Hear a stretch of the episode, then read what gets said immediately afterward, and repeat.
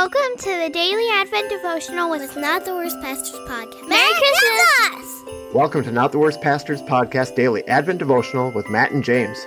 Today's song is O Little Town of Bethlehem, and the clause of the day is Morning Star. Hey, Matt, did you know that Morning Star is uh, a weapon? I did. It's like The little little, little thing. spiky, little spiky spikes. Yeah. Yeah, little spiky spikes. Shout out to Ryan. spiky Spike. And that is absolutely not what we're talking about today. Um, but that's Well the first thing that comes to mind. So morning star. So actually the phrase in the the hymn is "Oh morning stars together." And it that more makes me think of the morning star. So we think of Venus as the morning star and the evening star as we have discovered since we had to dig around a little Yes. bit on that. It's Because we're so we're smart. brilliant and i mean it's bright and i don't know people used the stars and the planets whatever light they could see in the heavens as ways to guide uh, guide their paths and so on. So i think the the heavenly lights are always important to people of old and they're the same lights that we look up into the sky and and see today just a couple of episodes ago, we talked about the echo and the moon reflecting the light of the sun. We know that planets don't make their own light, but stars do. So we say that Venus uh, is the morning star, but it's really a morning planet. It's reflecting light, but it's still a light in the heavens. So, have any Yeah. thoughts on that, Matt? Well, I, th- I think just we also talked about creation, you know, Mhm. when we were talking about echo. And I think just what another layer of God's design that he places these stars. They're not just willy nilly placed in the sky, he, he places them in the sky for a reason. Mhm.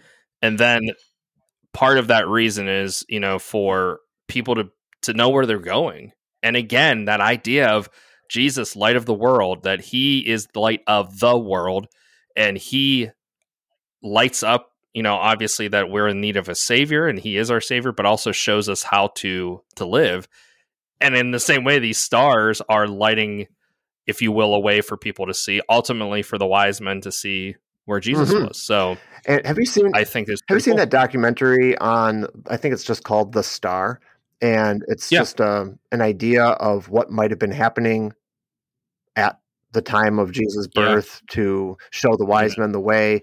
And a lot of times people talk about it's not a star at all, but it's the combination of planets in retrograde and all Yeah. that kind of stuff. So it's just kind of interesting that we've got this concept of morning star, and it's not really a star, but that's okay.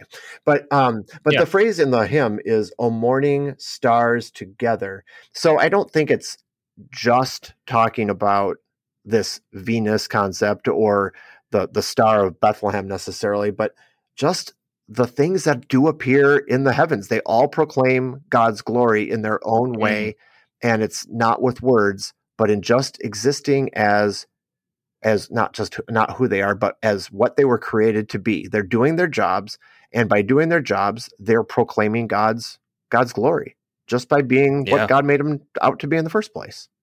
I think that's pretty cool. Yeah.